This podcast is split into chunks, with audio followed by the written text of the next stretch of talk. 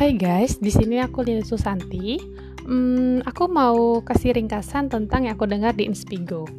Pertama yang aku dengar tentang critical thinking by Alamanda Santika. Jadi di situ dia cerita bahwa percepatan teknologi akan mengubah cara kita hidup sama kerja. Di balik semua teknologi yang hadir itu, peran manusia tentu nggak bisa diganti. Dari dulu manusia sudah dikenal dengan kemampuan berpikir kritisnya. Nah, critical thinking itulah yang nggak bisa dimiliki oleh robot. Manusia yang punya skill ini bisa bersaing dengan mesin. Alamanda punya pelajaran dari Gojek.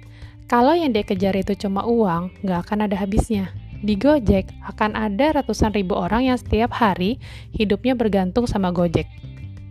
Kemudian Alamanda keluar dari Gojek. Dia mendirikan Binaraka Akademis jadi bisnis.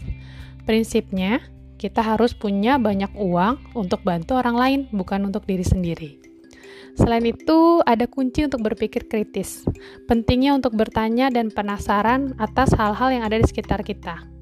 Questioning why yang kedua juga harus bisa connecting the dots, mapping semua pelajaran dari orang-orang terdekat. Berpikir kritis dan empati juga diperlukan. Kemampuan mengobservasi sebagai seorang critical thinkers harus memikirkan dampak yang muncul dari keputusan kita. Be aware of every moment in your life, observe people around you. Buka pikiran dan buka hati. Jangan bagai katak dalam tempurung. Kalau nggak bisa buka, bakal ketutup deh semuanya. Kemudian, tell them why and show them so. Hmm, bisa dilatih dengan aktif bertanya dan mendengar. Mis uh, kesalahan juga uh, mistake are no longer very failure, failure. Susah ya ngomongnya. Ya. Yang penting buat kita adalah salah itu adalah benar karena kalau kita nggak salah kita nggak tahu mana yang benar. Kemudian juga harus petakan masalah dan cari benang merahnya. Kalau mau ngomong juga harus based on data. Melatih prioritas dan mengasah intuisi. Kita harus atau bakal nge-solve problem yang problemnya 98% atau yang besar.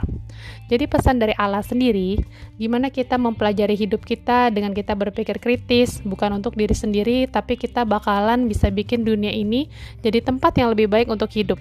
Karena akan selalu ada empati, comparison, acknowledgement, and paling penting adalah understand. Sekian dari Allah. Kemudian yang kedua, yang saya dengar adalah dari kom dari William Tanuwijaya yang judulnya adalah Complex Problem Solving.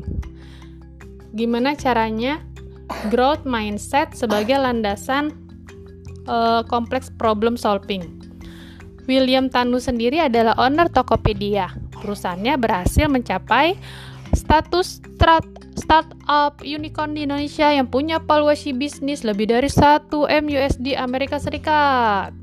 Beliau membangun perusahaannya layaknya universitas. Bagaimana perusahaan itu nggak bisa sendirian? Universitas itu dikenal adanya guru, murid, dan dampaknya tidak kenal lelah untuk bangun, melupakan segala kegagalan kemarin, belajar dari segala kegagalan itu, menyongsong hari baru dengan semangat baru. Tugas pemimpin harus bisa melahirkan pemimpin baru yang lebih baik dari mereka. Selain itu juga William Tanu menerapkan adanya masalah menjadi kesempatan untuk berkembang. Kemudian memecahkan masalah dalam hal kepercayaan konsumen. Jadi di sini William Tanu uh, mengambil melihat dari case Steve Jobs di mana pendirinya Apple membangun sebuah produk baru itu bukan karena apa yang customer inginkan, tapi apa yang customer butuhkan. Want versus need. Kemudian juga uh, masalahnya orang Indonesia adalah the power of kepepet.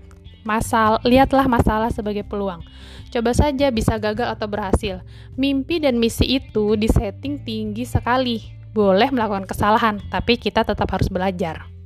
Selain itu juga penerapan yang selanjutnya bermimpi dengan mata terbuka. Dengan mata terbuka itu maksudnya nggak semua yang kita belajar itu bisa diaplikasikan.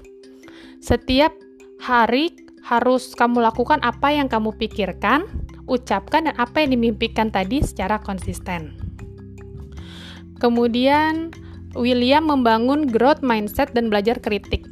Jadi hashtagnya si William adalah mulai aja dulu. Kemudian selanjutnya menyatu dengan karyawan dan membedakan problem of dan obstacles. Jadi membedakan mana sih masalah dan rintangan. Terus trust is the currency of an organization. Jadi di sini William uh, mengungkapkan pesannya di mana dia sangat beruntung ketemu purpose hidupnya dan dari sana dia artikulasikan di varian-varian marketing atau strategi komunikasi yang berkembang seiring dengan waktu. Oke, okay, uh, kemudian yang ketiga kita lanjutkan dengan Navigation Your Career to the Top by Ronald Surapraja. Agak lebih ya dikit ya, biarlah. Jadi, Ronald sendiri dari dulu kerja di radio, di ekstravaganza, aktor, pemusik, dan lain-lain deh. Pokoknya dia artis, terba bisa. Dia juga seniman, suka berkarya. Kalau udah berkarya, nggak bisa dibatasin oleh media. Terus udah siaran 15 tahun, 5 tahun di Bandung, 10 tahun di Jak FM. Sepanjang kerja di radio, mem uh, apakah emang nemukan kalau di radio sebagai sumber pencarian uang utama kehidupan? Di radio emang sumber utamanya, tapi kalau ditanya dia sebagai penyiar radio. Jadi, uh, dia itu suka banget di radio, karena di radio itu kayak kampus dia buat nambah ilmu, taman bermain untuk ketemu teman-teman, rutinitas yang dia cintai dan passionnya dia, kemudian hobi yang dia bayar. Make your passion is your pay check, and I did it. Ronald juga suka musik, lumayan, sampai tahu sejarah tentang musik. Jadi dia bilang dia itu suka musik sampai tahu arti liriknya. Itu udah disebut yang namanya kawin sama bandnya. Uh, Kemudian dia juga bilang bahwa kerja itu harus pakai hati. Untuk mencapai sukses harus kerja keras, tapi pentingnya kerja cerdas. Jadi ada empat tipe kerja bagi Ronald. Pertama, kerja cerdas. Sorry, pertama kerja keras, kerja cerdas, kerja tuntas, kerja ikhlas. Kemudian eh, kerja yang sangat menyenangkan. Diwawancarai Soleh Solihun sebagai the highest page noser di Indonesia itu kenapa? Berarti ada yang menghargai seperti itu. Jangan lihat hasil akhirnya, tapi lihat prosesnya. Jadi, di sini Ronald menerapkan thinking without the box. Pertama, ide kreatifnya dari mana? Dari mana aja? Di samping nilai norma, pada saat dieksekusi, kita ajak tim kita diskusi. Saat mencari ide, liatin aja dulu. Green Lantern adalah inspirasi dari komik pada saat live harus banyak referensi yang banyak akan membuat kita pinter. Sehari empat koran kadang tema sama tapi dia selalu lihat sudut pandang berbeda di masing-masing koran.